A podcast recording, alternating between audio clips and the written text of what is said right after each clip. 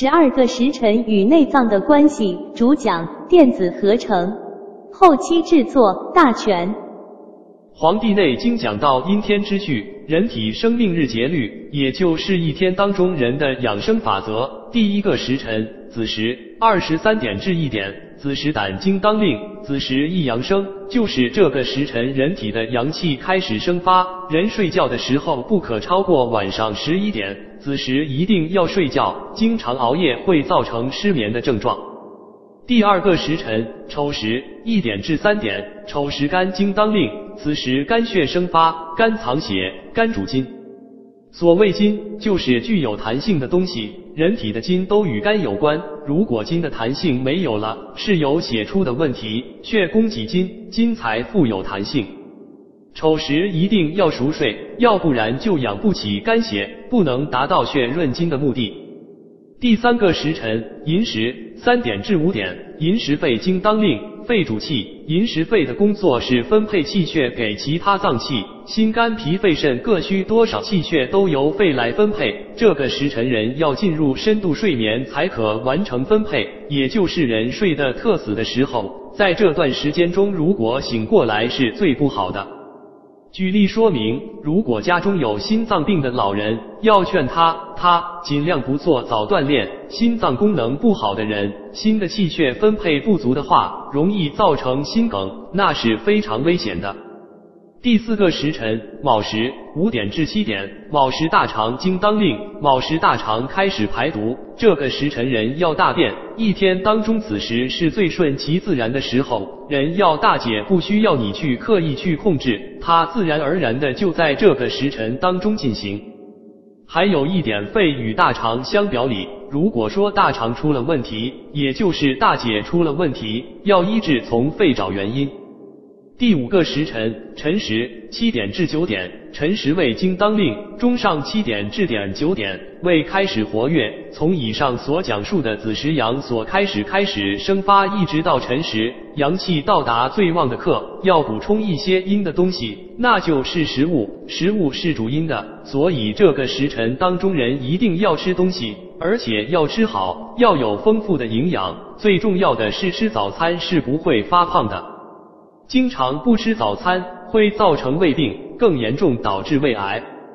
再补充一点，胃经的外线是脸部。举个例子，通过观察，一些经常喜欢吃冷饮的人，脸是好长痤疮，也就是我们常说的青春痘。人体内部是一个恒温的环境，大量摄冷的食品会慢慢造成胃寒。人体是具有自保功能的，会攻成热了。攻这个寒，这个热攻的越多，你会显得更渴，就更愿意去喝冷饮，胃还会再供出更多的热量，这样久而久之就形成胃燥为，最终把这个胃会显现在脸上，而形成痤疮。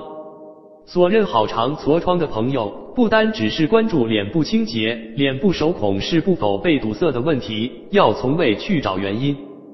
第六个时辰巳时，九点至十一点。巳时脾经当令，脾主运化，脾和肺在中医里同属太阴，太阴就是分配，肺是分配全身的气血，而脾是把胃消化后的食物所变成的气血调出分配到人体的肉当中。脾想对于肺来说是一个前期而初步的工作。脾主一身之肌肉，脾出了问题，会造成肌肉松弛，全身无力。还有一个问题，脾在志为思，脾脏发达的人，头脑会很灵活，关联性会很强。不过一个人思考过度，会伤了脾脏，思伤脾。如果人身上出现了湿症、浮肿的病状，皆属脾的问题，从脾去治就可以了。第七个时辰午时，十一点至十三点，午时心经当令，午时一阴生。这个时辰人体的阴气开始生发，与子时阳气生发相对。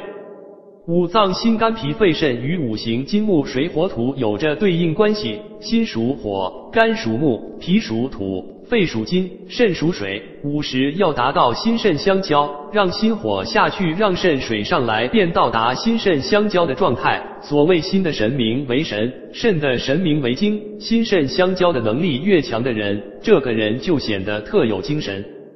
那么怎样才能心肾相交呢？通过睡觉就可以实现，所以午时要小睡一会儿，通过心肾相交来养中精神，下午的工作学习都有帮助。第八个时辰未时，十三点至十五点。未时，小肠经当令，小肠主吸收。这个时辰，小肠开始活跃，小肠把未腐熟的食物的精华通过吸收之后分配各个脏器，所以中饭要吃多吃好。这个好就是营养和口味要相对较高才可以。